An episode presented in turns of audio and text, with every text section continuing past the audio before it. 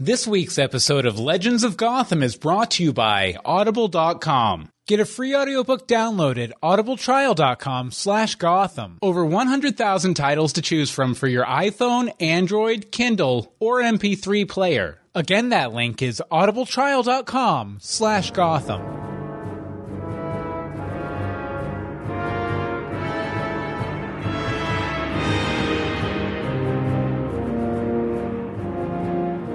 Welcome to Legends of Gotham. I'm Bill Meeks. And I'm Anne-Marie D. Simone. And we thought, since Gotham's coming back this Monday, January 5th, we'd kind of put together a best-of compilation of everything we did the first semester for Gotham. The hat's distracting, but I'm okay with it. Oh, is it the Gotham hat? We'll show you guys this in our new episode on Tuesday, I think, a little more. It's a gift from a listener. But yeah, basically we're going to throw a bunch of like little clips, little theories. I believe one of your theories about the Penguin stealing his victim's clothes. Yep. And other stuff. Who killed the Waynes? Yeah, we got that. We got that on lockdown. And we'll be throwing those short little clips around some of the cool cast interviews and stuff we've got this year. And like, we've been so lucky with all these cast interviews and all the interaction. Mm-hmm. We're so grateful for anyone out there. Mm. Thank you. But especially, it's a slightly cut down version of the game we played with Renee Montoya and Crispus Allen, Victoria and Andrew, who came on the podcast a few weeks ago.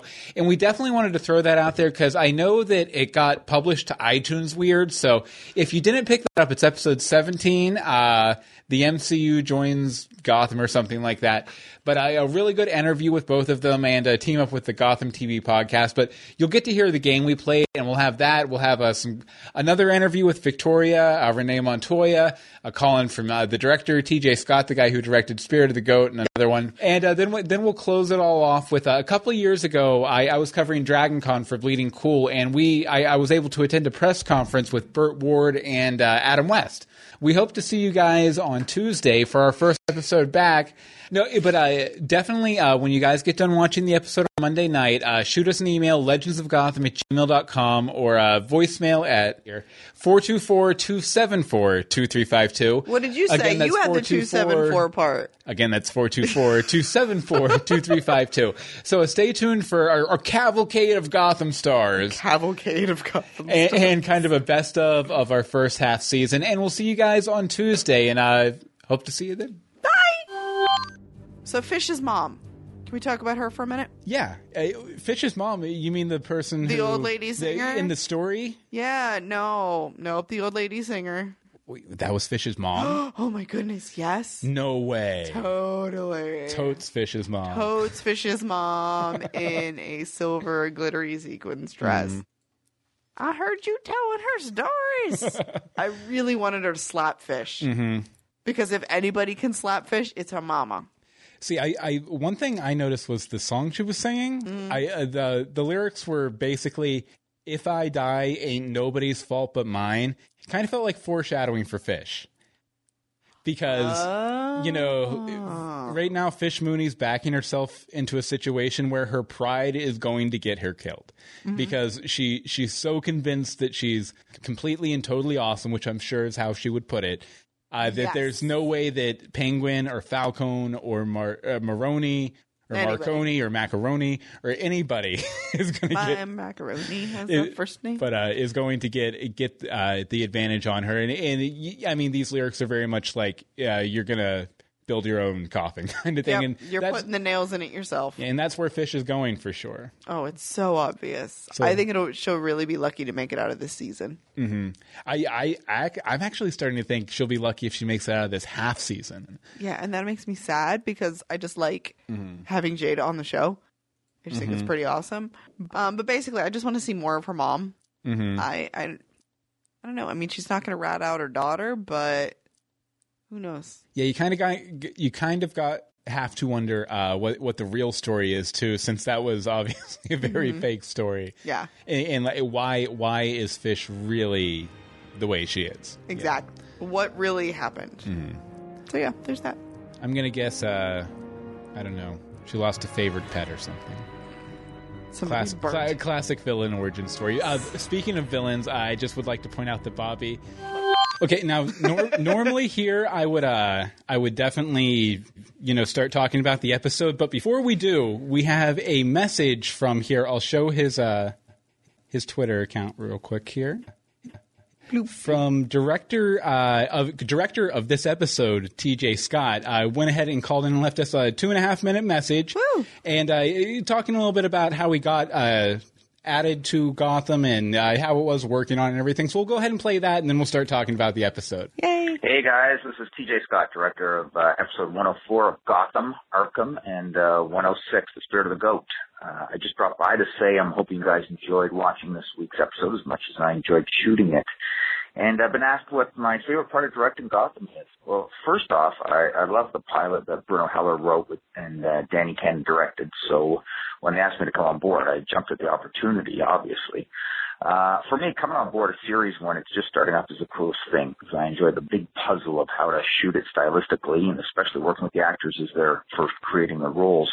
And this series has such a great ensemble cast with Mackenzie, Donald Logue, Jada Pinkett, Robin Lord Taylor, Erin Richards, Sean Pertwee, David Mazouz, Victoria Cartagena, Cameron, Corey Michael Smith, Sabrina, Andrew Stewart Jones, Richard Kind, Drew Powell, David Zayas. I hope I didn't forget anyone.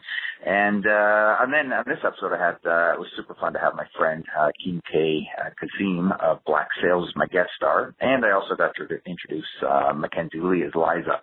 And I think she's going to be a big star. So this is like a big dream team cast for me to work with. Gotham also, the city's real character in the series too. And shooting on the streets in New York was such a treat. We shot scenes in Gladwell's office was set up in just outside Wall Street, and the scenes where James Gordon slams the Penguin up against the walls was one block from Wall Street, with hundreds of people watching. We shot Fish Mooney's girl fight in the Brooklyn Navy Yards. We shot Arkham at Staten Island. We shot the Maroni restaurant scenes in Brooklyn. And we shot the opening rooftop scene with Gladwell where he kills the councilman right across the street from Madison Square Gardens. So that was certainly a thrill. And then the show has these amazing sets, the police precinct and Fish Mooney's bar and Barbara Keene's apartment. They're all built on the sound stages, and they were all designed by the amazing production designer Doug Craner, and built from scratch by his team. Anyways, I will continue to check in here with you guys, and I hope you follow me and the rest of the cast on Twitter, and we'll keep you apprised of what's going on the show. And we tend to live tweet a bit, so please join us, and I'll see you in the movies. Bye. Thank you very much, TJ. Ah! Yeah, it was so cool. And I really hope you can check in again with us when your next episode comes out in a couple weeks. That would be awesome, yeah. Leave the gun, take the cannoli. Take the cannoli. Okay, so Anne-Marie, what did you think of Arkham overall? Oh, and thanks again, TJ, by the way. Thank you so much, TJ. We really appreciate it. You and your cheesy. Innovation of the setting, because I had never thought about it before, but... in office, there's a lot of deadly stuff around in an office. Yes, there is. Just the printers alone, could crush some heads for sure. They really could. So could those giant monitors they had. Yeah, you have some office supplies back there. I do have some office supplies. Here, hold on, Should we have a notebook fight? Would you like to? We could have a notebook slap fight. Oh, no! I think we should have a notebook slap fight. All right, hold on. Hand me a notebook. Leave those scissors there, though. Yeah, let's leave the scissors. Let's see how deadly this gets. Let's see if one of us dies. Okay, that was... dead. Goodbye. That's a reason you should watch us live, because we have notebook slap. Maybe it's because I'll start throwing index cards. Index cards. Oh, you're... Ow, paper cut. Oh, infected. Oh, dead. I'm dead. I win! No, but offices... I get the job! No, I don't want it. Offices are an extremely dangerous setting, which wasn't apparent beforehand. We got it was weird, right before we were about to start, we got this weird voicemail message from, I think it was Vicky, maybe, or Vicky? Something. I don't know. I guess we'll stay quiet and we'll figure out who it is. Hey, guys. This is Victoria Cartagena. I played Renee Montoya on Gotham. And I just really want to thank you so much for all your enthusiasm about this show as the premiere gets closer. We're having a blast, and we're actually just completing episode 7, which has a lot of exciting sequences that let's just say my stunt double was needed, so buckle up. Anyway, look out for that one, and I hope you'll enjoy the show. See ya. And yes, that was a very special message from Victoria, who you guys might not know, plays Montoya, Renee Montoya on Gotham. And actually, we'll go ahead and start introducing our Gotham podcaster too. Thank you, Victoria, by the way. Yes, thank you. We coordinated that over Twitter this week, and thank you so much. It was very much appreciated. Okay, Penguin. What did you think of Mr. Oswald Cobblepot? He was everything I expected him to be. Oh, yeah. It was perfect. I did see some people saying with that guy at the end, though, that he killed him for the sandwich. No, I think he killed him because there was going to be a witness there of him, and he doesn't want anyone to know he's alive. Well, he kind of can't. It's not to his benefit either. Yeah, it would put his life in danger, and also all this manipulation he's doing would be for naught. And also, I almost want to say those are the clothes he's wearing in that "Did anyone ever tell you you walk like a penguin" scene from the trailers. Okay, so the Penguin. Now, we didn't get to see too much of him, but one thing I've noticed is he wears his victims' clothing like trophies. I like that. I'm a little creeped out. I like that in a penguin. You like that in a penguin? I do. I'm thinking that maybe this is how the Penguin initially got fat, because he was wearing lots and lots of clothes. He just kept putting on layers. He keeps putting on layers. I think that might be my favorite concept we've come up with on the podcast since it being the origin story of the mustache. Like, that's amazing. That's how come he got fat, because he was hiding under all these layers. Just keep stacking up victims, yeah. You could see it. So that side note, that poor farmer, he ain't gonna live very long. Oh no, not at all. I'm surprised he's still alive. This is something I think we're going to see in every episode too, but it's all based on a theory Anne-Marie came up with a couple episodes ago. I want you to explain this theory in full, and then we'll talk about what happened in this episode with it. Okay, so the Penguin. Things we've noticed with him, with his kills, basically he takes their clothes. Whether he's killing them for their clothes or not, I'm not completely sure, but he sort of wears them as trophies. And it looks like he's sort of making different outfits with them now a little. But then we see him in this episode literally kill someone for their shoes. He was a little creepy when he approached the guy too. He's like, "So, which size shoes do you wear?" And wait, what's your theory as to what the purpose of these clothes are? This is how he gets fat. Yes, he's going to become huge and rotund because he's going to be wearing all the clothes. Keeps putting on the layers of his victims, and I love this theory. And this week we have a special interview with our good buddy, friend of the show, and fantastic Victoria Cartagena. I think I said it right. Cartagena. Yeah, we listened to the recording of her. We're really bad at pronouncing things. I'm so sorry. Terribly bad at pronouncing things. Terribly bad at last names. But yay, Vicky. I know, we're very excited. Actually, I think I see her coming down the way there. Oh. There she is. Hold on. There she is. For people who are listening to the audio version, we have an overlay of Victoria here. I might be petting her hair. It's possible. But for people who are watching the live video, we're still going to hang out here. We'll actually be able to look at chat a little bit. This is a bit of a long piece, about 7.5 minutes, pre-recorded interview with Renee Montoya herself. So we'll go ahead and get started with that right now. Were you familiar with Montoya before being cast? I wasn't familiar with Montoya before being a part of Gotham. I found out about her once I was cast in the role, and I chose not to read the comics while I was shooting the pilot because I wanted to be introduced to her as Bruno Heller, the creator and the writers, introduced her to me. But after the pilot, I have a cousin who's a fanboy, and he told me a little about her, and I Googled her and just found that she was so fascinating that I needed to get to know her more. And so I started with Gotham Central and have since moved on to 52. How was she presented to you? What appealed to you as an actress about the character? Renee was presented to me in the pilot as a very smart, driven, and passionate detective who was in recovery and was still in love with her ex, who is engaged to a man who she thinks is corrupt. And what appealed to me as an actress was the fact that, you know, that, yes, she's this dedicated cop, and you're given a hint about a dark past that she has. So, you know, you're reading it, and you're reading the script and you know that this is a character that's not just going to be a one-dimensional character. She has a lot going on at work and in her personal life, and it's all interconnected, and it can really be fleshed out and explored in a really interesting way. What is your process for memorizing scenes? My process for memorizing lines, I wish it was more interesting process, but I usually just read the scene over and over, and eventually it sinks in. What kind of stuff did you work on before Gotham? I went to acting school, the American Musical and Dramatic Academy, and did a little theater at school. And when I graduated, for two straight years, I did a lot of off Broadway stuff that you get from backstage, and that was pretty much it. Because then I got an agent and went straight into doing television, and I shot about 3 pilots, not including Gotham, that only one of them was picked up. It was called The Bedford Diaries, and it only lasted like 8 episodes into the first season.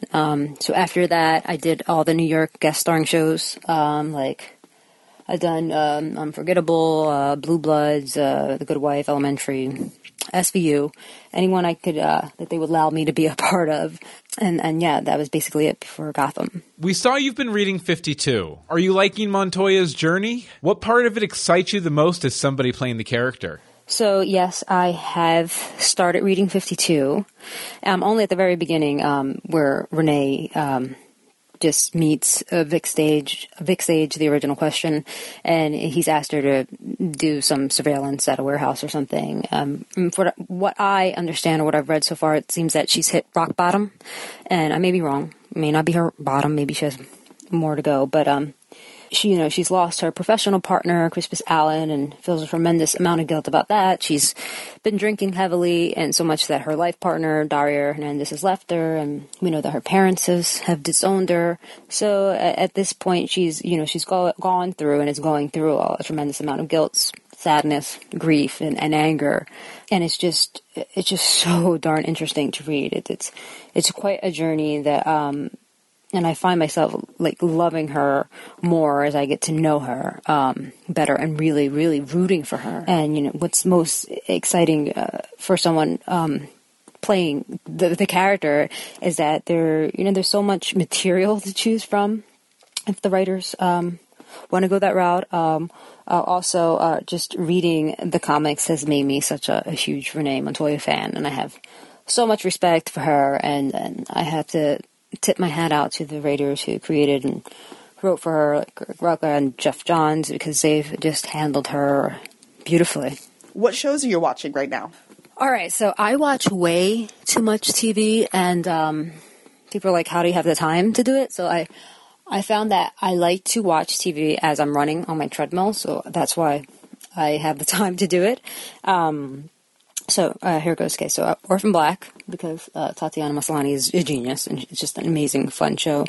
The Walking Dead, Game of Thrones, Derek, Orange is the New Black, American Horror Story, The Bates Motel, The Fall, Getting On, which is on HBO. I love it so much. It's Laurie Metcalf. It's hilarious. I loved her for so long since Roseanne, and she's just, I adore her. Brilliant to watch.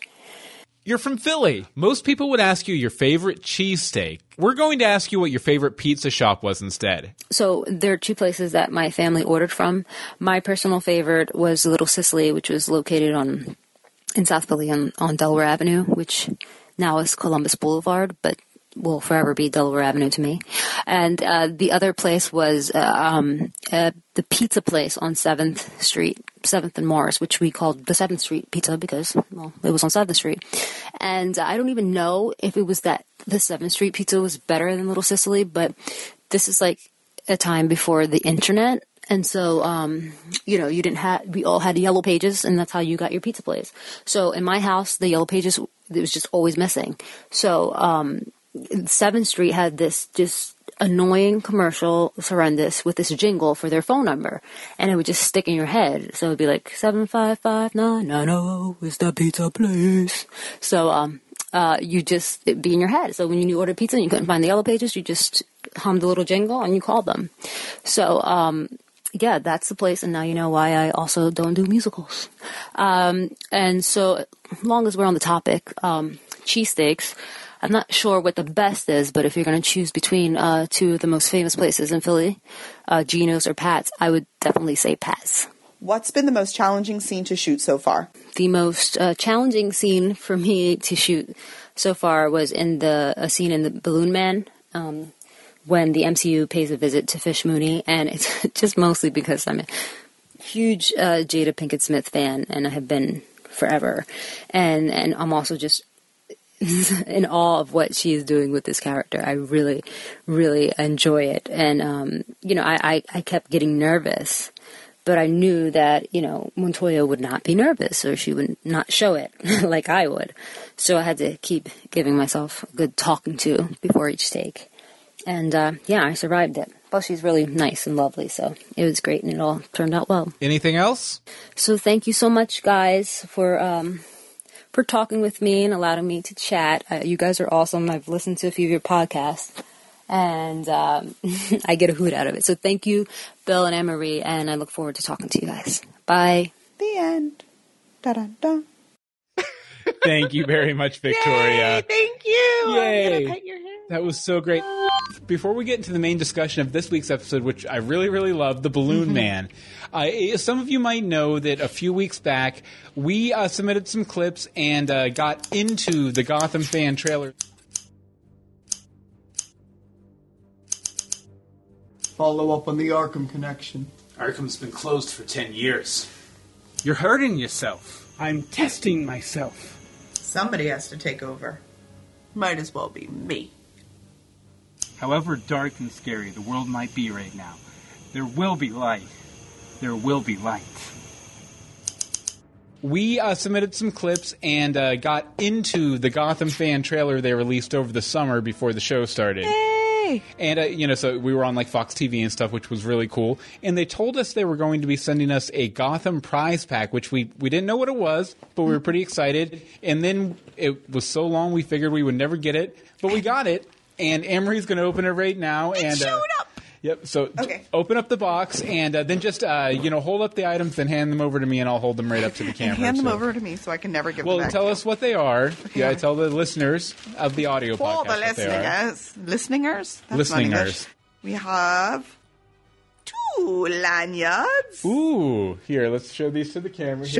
Show these to the nice people in the camera. Yeah, they have a nice strap that says Fox Gotham, and then a little picture of the cast and some Ben McKenzie. Wow. Okay. Oh, that's cool, too. It's like one of those holographic things where it's like the cast and then the comic characters. Ooh. Cast, comic characters. That's pretty cool. That's fun. Okay. And 2... badges, like legit Gotham imprinted hashtags. Yes, detective, founded 1820. The Gotham, the official Gotham badges. I'm going to put we are a part on. Of GCPD. I'm glad they sent 2 of everything. So I figured we were just going to get 1 since it was on one entry. And then we'd have to fight over it. I am totally putting on my Gotham detective badge. As am I. Excellent. So for you, this is going to be really cold too, I'm sure, but a little bit, a little bit. But it's awesome. That's fine. I'm going to wear it around everywhere, guaranteed. Okay. Now, we may have seen some pictures online from other people, and can't explain my excitement over 2 hoodies. 2 hoodies. 2 Gotham hoodies. I want one. I'm so excited. We may have been fighting over this. We also both love hoodies. Like, so. Excessively.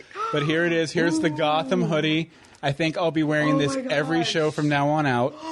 Yes! Hey, actually, why don't we go ahead and put them on right now? You said you were getting a little cold anyway. I'm kind of cold. So, yeah, let's go ahead and put on our Gotham hoodies for the show. This is awesome! Sorry, audio listeners, this will take just a second.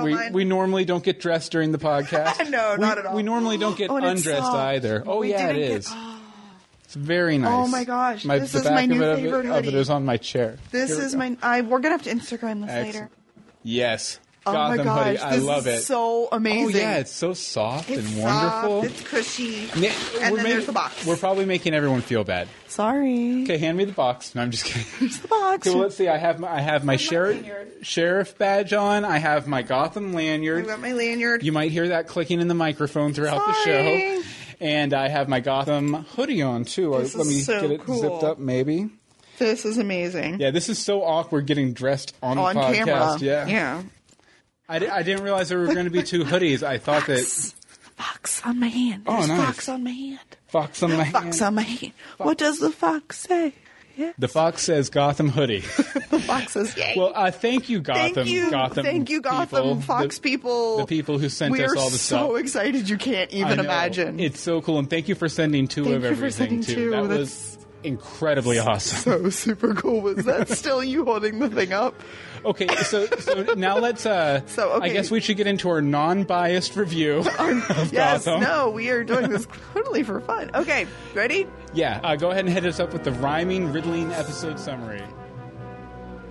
Okay, well, I guess we should go ahead and get into our game here. Now it's time for How MCU Are You? How MCU Are You? Victoria and Andrew, welcome to How MCU Are You? It's really hard to say, but it's kind of fun. Thank you. MCU Are You? How MCU Are You? You'll be playing against each other, but don't worry, it's all in good fun. We're going to give you each a classic Batman villain and a scenario, then you'll tell us how your characters would respond. John and Derek will be our judges. Okay. If they think your answer is MCU enough, they'll go like this. If they think our answers are what's enough? Good. If good enough. Yeah, if it's good enough, they'll go like this, and then John and Derek do their thing. We have to. We had recordings for this, but technical issues. So we're going to put on really bad accents. Excellent. And I'll show you how not to do accents. So for that, it will be a thumbs up, and it will be good point, well made, mate. That's excellent. Good point, well made, mate. And lovely mate. Lovely jab. For a wrong question, I get the pleasure of going. Wrong question, gorgeous. Fish Mooney. He went all Fish Mooney. Fish Mooney. There you go. You got to do the finger, though. There you go. Then most points at the end wins. I'll keep track. Any questions from anybody? I so lost. So you'll be fine. Oh, yeah, God. It's gonna be tailored towards you. Just have fun with it. Okay, I have some comics already ready that I can sign and send to you guys. Remember that. Good point, well made. I'll note 4 points for bribe here. We go. Can we do the first one? Yeah, let's go ahead and we'll start with Victoria/Montoya. The first villain is Professor Anderson. Anderson was a gifted engineer and scientist who constructed a device that actually transported people into works of fiction. When he demonstrated the device to Batman and Robin, he did so by sending them inside a volume of Anthology of Fairy Tales. Okay, so Professor Anderson sends people into books, TV shows, etc. Now, Victoria, I tailored this for you based on some of your answers from last time we had you on. And, okay. Professor Anderson has transported Renee and Crispus into the world of Game of Thrones. Crispus has been captured by Tyrion Lannister. What does Renee say to convince Tyrion he should let them go? Hey, Tyrion. I think you're really cute, and I think your sister's, I don't know, hot, and...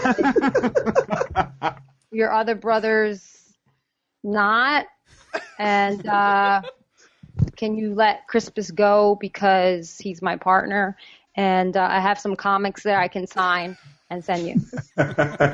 Okay, John and Eric, was that MCU or not MCU? I got nothing, guys. Good point. Well made, mate. Thank you. Yay! That was good. Okay, let's see here. Okay, I think your sister's kind of hot. Just kind of, though. Just a little bit. That was good. Okay, Andrew, you're up next. Okay, Barney Barrows. When Barney Barrows failed the psychological profile test required to become a Gotham City police officer, the dejected man took a job as a janitor at the police headquarters. His hatred of criminals kept him close to law enforcement, but after a freak accident in the police lab bathed Barrows in an experimental radiation, he found he had enhanced mental capability. He literally became a genius overnight. Barrows quickly deduced the secret identities of Batman and Robin and used that information to blackmail the dynamic duo. Yeah, that should be good. Okay. Okay, and so the situation is, okay, there's this janitor. He working at GCPD. He gets exposed to this weird chemical, becomes an instant genius. And then Crispus comes across Barney the janitor as he's building a bomb to blow Gotham PD sky high. Every cop is a target, and Crispus is right here, so now Barney is pointing a gun at you, Crispus.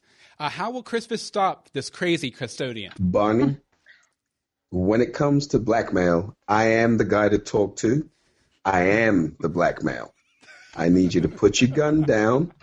I'm going to go get you a plunger and some Drano. I want you to go back to what you were doing before. And on your lunch break, I'm going to let you come into the bullpen, sit at a desk, and show me just how smart you are, because I'm stuck on crossword 9 down. I have no idea what it is. Excellent. Okay, John and Derek, I MC you enough or not MC you? Point? Good point. Well made, mate. Excellent. Mine didn't even make sense. Gov. See? Well, Victoria, you're going to like this next one then. Yeah, go ahead. Next one up for Victoria. Okay, the character's name is Brule, I guess. Mm-hmm. Yeah, Brule was not only a successful cattle rancher, but also a secret leader of a gang of black market rustlers. Yes, and the situation for Montoya is Renee and Crispus pull over a truck outside the Gotham City limits. Brule's driving a load of cows, but while Renee is checking them out, she finds a hay bale hiding stacks of cash. So she finds cash in the back of this truck with a bunch of cows in it. How does she let Crispus know things are going down and that things are going to get crazy without rousing the smuggler's suspicion? She just looks at him like she usually does, like... Okay, John and Derek, is that MCU enough or not MCU? That is very MCU. I'll do this in a Fish Mooney voice because you know. Oh, good point. Well made, madam. That's Fish Mooney, who lives in Buckingham Palace, of course. That one. Queen Fish Mooney. Okay, next up, Crispus. All right. Wiley Derrick was a criminal who was also an expert makeup artist. He obtained a job at an insane asylum and preyed on the delusions of inmates who believed themselves to be the incarnation of historic personages. Disguised as Lafayette, he wanted to build an army of the mad and commit a series of crimes. So basically a crazy makeup artist. He makes up crazy people as historical figures and wants to take over the world. Okay, so Crispus. As Crispus is returning home from his stakeout at Fish Mooney's club, he encounters General Lafayette, a.k.a. Wiley Derrick, recruiting soldiers for his mad army outside a soup kitchen. How does Crispus intervene before this villain gains steam? I guess, first of all, I'd probably have to take off my jacket, drag it along the ground a little bit, and then put it back on and get online for the soup kitchen so that I can get up close and personal in front of him. And then as he's serving me the slops or whatever it is that I'm about to get, and let him give me the spiel, let him try and recruit me.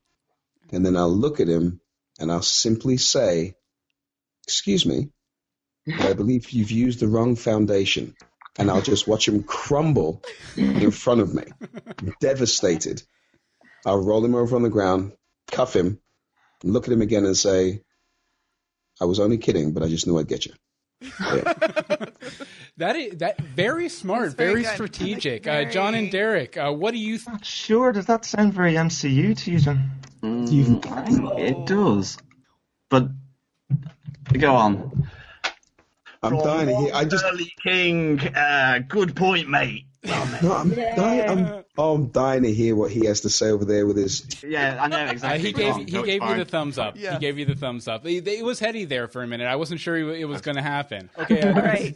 Next up is Victoria. All right, the Dodo Man, the villain. The Dodo. Man. The villain, known only as the Dodo Man, was described as a psychotic who had an unnatural urge to obtain anything related to the extinct dodo bird. This led him to commit criminal acts, including brazen robbery of Gotham City's Museum of Natural History. Okay, now, the Dodo Man breaks into Wayne Manor to steal their prized dodo egg. Go with it. Dodo egg? Dodo egg. They have a prized dodo egg for some reason. It's the Wayne. Dodo egg. Got you. And young Bruce can't get a hold of Gordon, so he calls Montoya for help. What's the thing? Who called me? Alfred. Okay, sorry, go ahead. Bruce You're does. Coming in at- Young Bruce. Bruce does. Young Bruce. So okay. What's Young the Bruce. First thing Montoya does when she gets on the scene? She makes scrambled eggs. No, I don't know. What does Montoya do when she walks into the dodo bird? She investigates and she takes some prints and she calls Crispus to handle it because he has better answers. I know, that's a big... I don't know. I guess we'll have to throw to John and Derek to see on that one. Go on, put on your best female accent. What was that? Wrong question, gorgeous. Oh. No. Okay, well, right now, Crispus and Montoya are both tied at 2. Tied at 2. Okay. I guess we'll move on. Moving right along. Okay, Andrew, the Flower Gang. This is for Crispus. Three men with a high degree of horticultural knowledge combine their resources to commit crimes as the Flower Gang. The men robbed from around Gotham City using various plant-specific properties to gain entry or unlock saves. One such heist was a robbery of Morrow Art Gallery. At the Morrow Art Gallery. Okay, so basically the Flower Gang, they use flowers to commit their crimes. Shocking. Okay, now Crispus, the Flower Gang strikes. Gotham City is covered in pollen. Seriously, inches of the stuff. It's like snow. You can't even drive in it. You hear the Flower Gang is running southeast at 3 miles per hour towards 4th and Grundy. Crispus is at 7th and Grundy and can run 3.4 miles per hour since he's traveling solo. At this rate, where will Crispus meet up with the Flower Gang, and who's kicking whose ass when he does? Okay. I will probably meet up with them on the Pollen Knoll, and when we get there, I do know for a fact from profile that one of these Flower Gang is a little bit of a weed, so I'm not going to worry too much about him. I'll probably take the first guy first, and... probably kick him right in the petals, take him down, and I'm pretty sure the other guy will just scurry away. That's pretty much how it goes, and if it's in 3 inches of pollen and it's covered in the city, he's not going to get too far. I'm sure Nigma will enjoy just watching him do his thing, and he'll let me know exactly where he is. Excellent. And I do appreciate the strategy of taking the first guy down first. Let's see if it pays off for you. John and Derek. Well, Patel, good point. Well made. He's getting into this. The voice is changing. The voice is changing. It's deeper. My voice is broken. It's going to be Mr. T by the time we're done here. Okay, let's see. Right now it's 3 for Andrew, 2 for Victoria. Oh, he won. I'm going to gloat later. You know what we can do? We're going to do an emergency tiebreaker. This one is worth 5 billion points, okay? And we're going to give each of you an opportunity to answer. And this is for it's actually a Batman the Animated Series character called the Condiment King. Emery. Okay, the Condiment King, created by Bruce Timm and Paul Dini for Batman the Animated Series, is a DC comic. Condiment, right? Condiment. Yes. Not Condom King. That's okay. That's a whole different thing. Store in South Philly. Just making sure. Okay, he uses various condiments, sometimes capable of causing anaphylactic shock, as his weapons. So basically, he's squirting you with mustard. Yeah, pudgy middle-aged man with a condiment gun. Okay, so the condiment still sounds like the other word to me. Okay, the Condiment King walks in while Montoya and Allen are enjoying lunch at a fast food joint. The king is waving around his condiment gun, threatening to spray hot salsa everywhere if they don't give him his old job back. I'm sorry. Are you... sorry, go ahead. My bad. Sorry. Just play the circumstances. Let's see. We'll start with this is for both of you. We'll start with Crispus. Crispus, talk him down. Talk down the Condiment King with the salsa gun. That's exactly what I would be doing if there's a man in here waving his salsa around. No, sorry, spraying his salsa around by waving his condiment gun. Is that correct? Tell me I got that correct. Yep. Some man comes into the fast food restaurant, takes out his condiment gun, and starts spraying his salsa around. Is that what you asked me? Those are the exact circumstances. You've called the wrong department, my friend. But that said, I would probably wait until he's run out of salsa, then go over to him and ask him to kindly, because we're in a restaurant, conceal his weapon. I can't believe we're doing this. Conceal his weapon. And then ask Renee to come over and cuff him and stuff him. Oh, no. Renee would be like, I don't want anything to do with that hot gun of yours, that hot call. So I'm going to enjoy my sandwich. You take care of this, Crispus. I cannot believe the pictures I've got in my head. I can believe it. I think that game was a success. I think that game was awesome. I think you've both proved that you're both MCU, basically. So a round of applause for our contestants and our judges and our host. Well done, judges. Very, very good. I don't know why you sound like a granny. I don't know why you were doing a London accent. Excuse me, my name's Fish Mooney and I've aged. Come in here to my nightclub. We're playing bingo in my nightclub. Okay, so I have a theory about this episode. I love your theory. Okay, I'm pretty sure Fish's weapon did not hit its intended target. I'm pretty sure that Liza actually botched her assignment in this episode. Mm-hmm. Okay, so, you know, when she's given the poison, or not the poison, the sleepy time. Sleepy time blend. And she's told to, you know, put it in the tea and everything. One, she totally could have stepped behind that table to be facing the door while she was pouring it in. She couldn't do that because then somebody could see what she was doing. Yeah, but with her back to the door, she couldn't see anyone coming in with... While facing the door, at least she could have seen a shadow or something and kind of palmed it or whatever. I mean, I'm just speaking from my experience of drugging people. That would be the smart way to do it. Note to self, but always fill your own cup. Anyway, because she drops the vial and... Because of the wonderful things he does. No, but she drops the vial and drops about half of the sleepy time blend out of it. So here's my theory. Here's what I think happened. Because she didn't use the whole dose, Falcone woke up when she was in there getting the papers. Mm-hmm. And so he's upset, obviously. He realizes what's going on. I'm sure she ratted on Fish. Oh, yeah. Yeah, for sure. Because she was kind of starting to get feelings for Falcone anyway, or maybe I shouldn't be doing this. So he sends her down there with fake documents, whatever those thread documents are, fake documents to somehow implicate Fish or Catcher. And, you know, so she goes down there and she gives Fish one more chance to kind of call it off because Falcone figured she deserved that, right? Sure. And so the second she's like, nope, I don't want that chance. We're going to kill him or we're going to, you know, tear down his empire or whatever. She just hands over the fake documents and yes, mommy. And the mommy stuff. But yeah, and the one thing that makes me doubt my theory on this a little bit is that, you know, Oswald's main thing this episode was getting that piece of information. And it makes me wait, since he's working with Falcone, what advantage is that information going to give him? Hey, this is Bill Meeks, the jerk with the beard from Legends of Gotham. A couple weeks ago, we think we cracked the Wayne murder. Here's the evidence.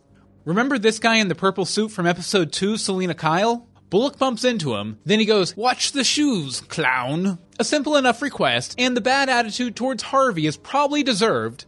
But wait, remember back in the pilot, when Gordon and Bullock determined the Wayne's killer is likely wearing a pair of shiny shoes? Now if I was wearing shiny shoes, I'd get pretty upset if a drunk cop stomped all over them. So, a cute line, maybe a red herring. We thought Purple Suit Guy might be a potential Joker because of the suit and the clown reference, so we added him to our page of Joker evidence, then promptly forgot about it. That is, until episode 9, Harvey Dent. In Harvey Dent, Selena provides a police sketch artist with a description of the killer. When the sketch is revealed to us, the audience, he looked really familiar to my eyes. Then, I remembered the Purple Suit Guy from episode 2. Has the Wayne's killer been hanging out in the police precinct this whole time? Is he a dirty cop? Or was he there looking for the episode's namesake, Selena Kyle, who was the only witness to the murder? And we still have the purple suit clown line. Didn't the Joker kill the Waynes in Burton's Batman? All very interesting, and all very inconclusive. We probably won't know for sure until the end of the season, but it's interesting to think about, isn't it? Well, that's all right, not a problem. You're the problem. That's true. Always the problem. Robin, the boy blunder. We have had more fun together.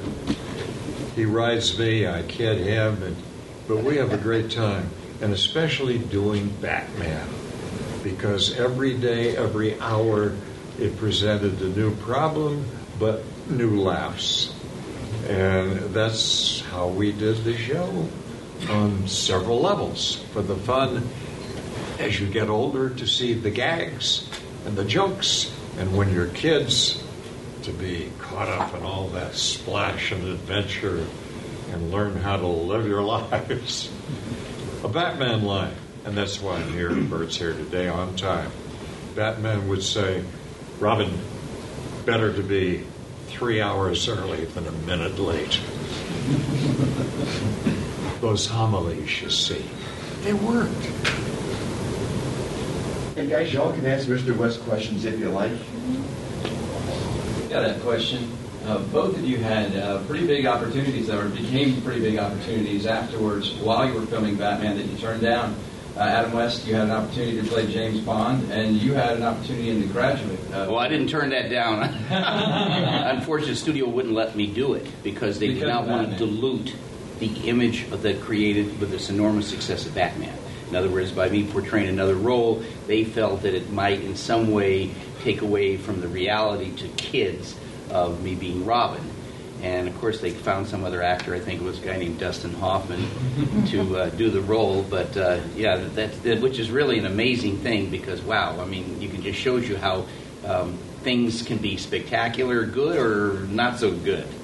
Anything can happen in the movie industry. And you look back now, and you guys are iconic. So, I mean, I was just wondering how you felt. Oh, it's like life, you know. I mean, we all have trade-offs. You know, something good happens, something bad happens, you have to deal with them and try to balance your life in some manner. Now, for example, we're not doing the new Batman movies, the Dark Knight stuff. So we do miss the $20 million. However, the response that we get, the turnout, the love from people really makes it all worthwhile.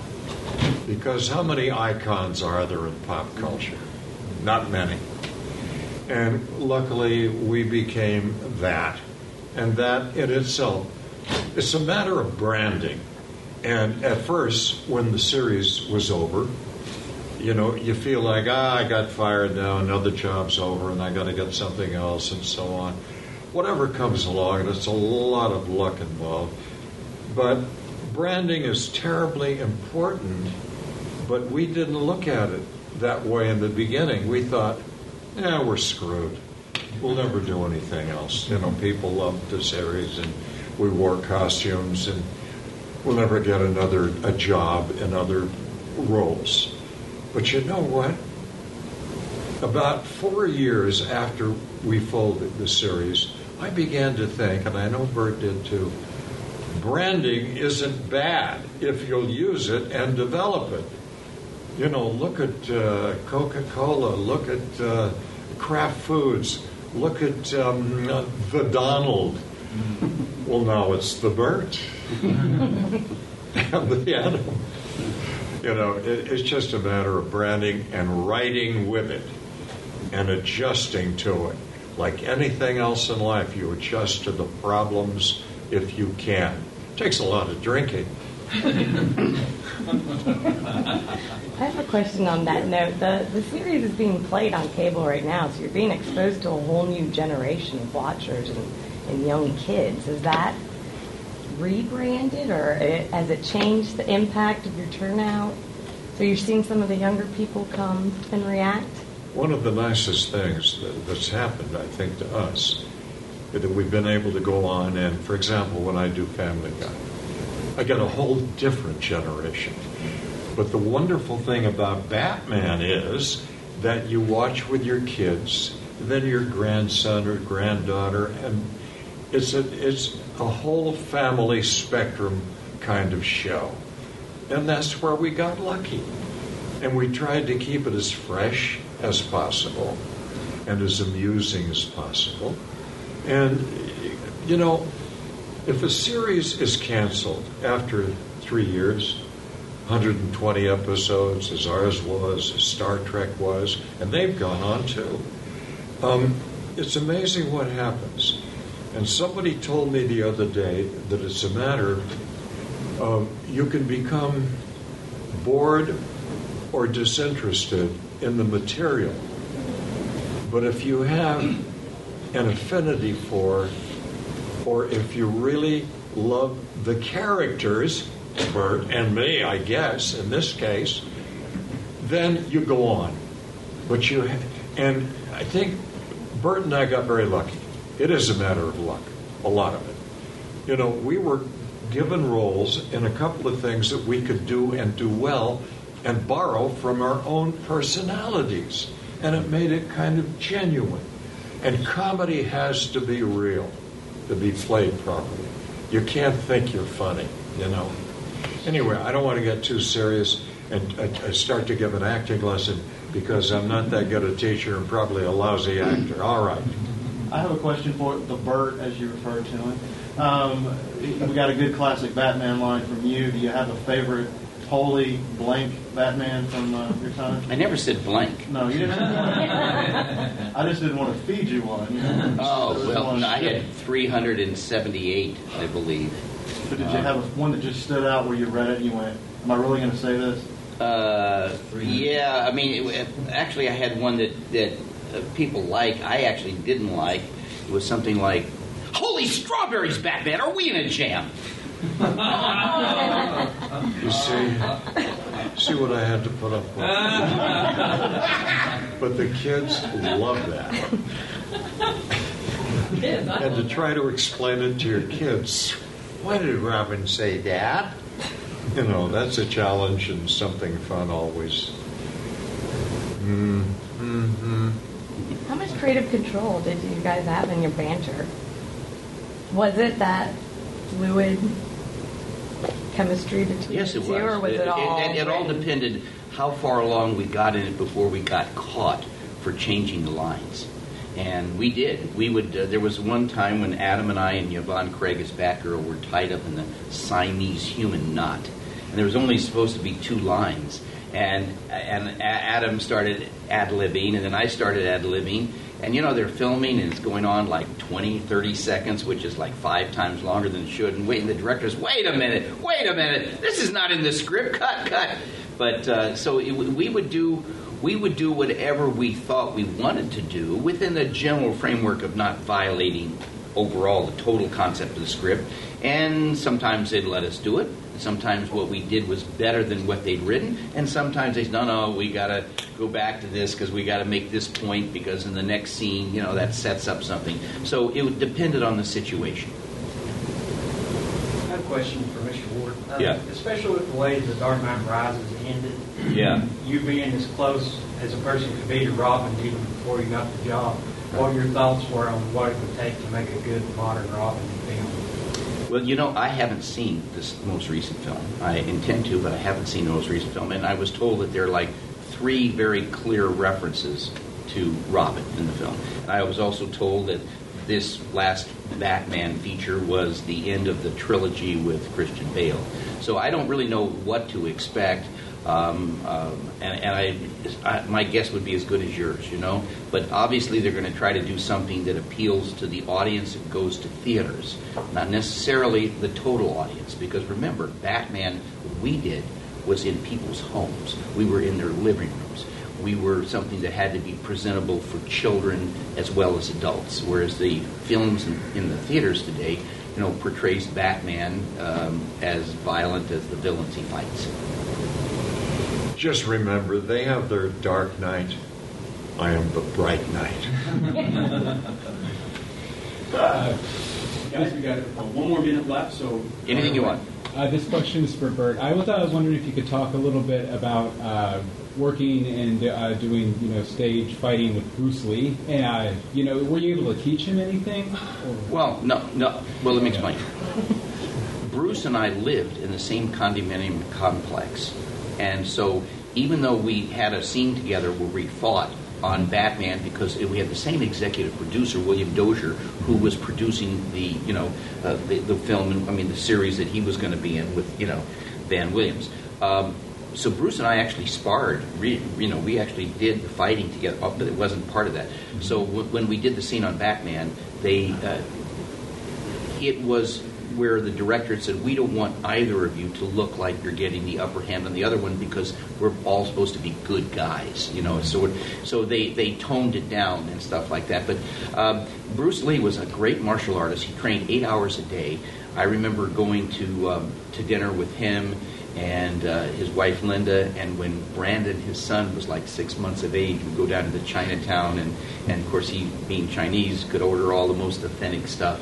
But he was a great martial artist. But in that scene that we did together, it wasn't so much stage, it was just supposed to be like you're going to start to have a fight, and then it stops because the guys on both sides realize that we're all on the same team.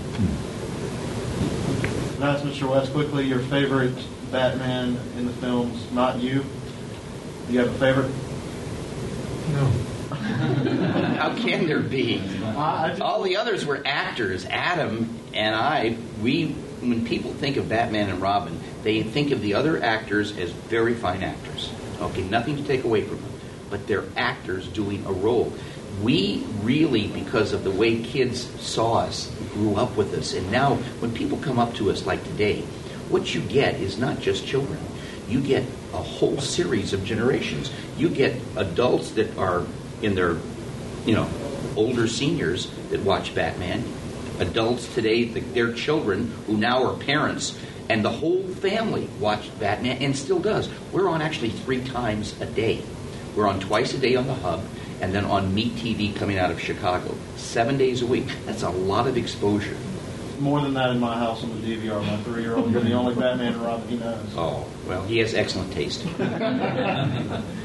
Were either of you ever asked to do a Stanley style cameo and Tim Burton, Schumacher, Christopher Nolan? I wasn't, and I don't know, I can't speak for Adam, but I believe that the position they took was that they wanted to stay away from anything that could have any kind of lightness or comedy to it because they were trying to portray this very dark night. Even, Schumacher?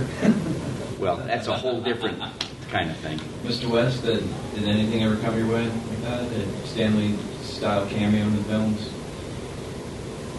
No. How do you feel about playing Mayor of Calhoun? I have mixed feelings. He's very funny, and they say it's the funniest thing on the show, which is a nice compliment. But I have mixed feelings because many times I'm asked to say lines that I would never say in real life, which happens a lot to my actors.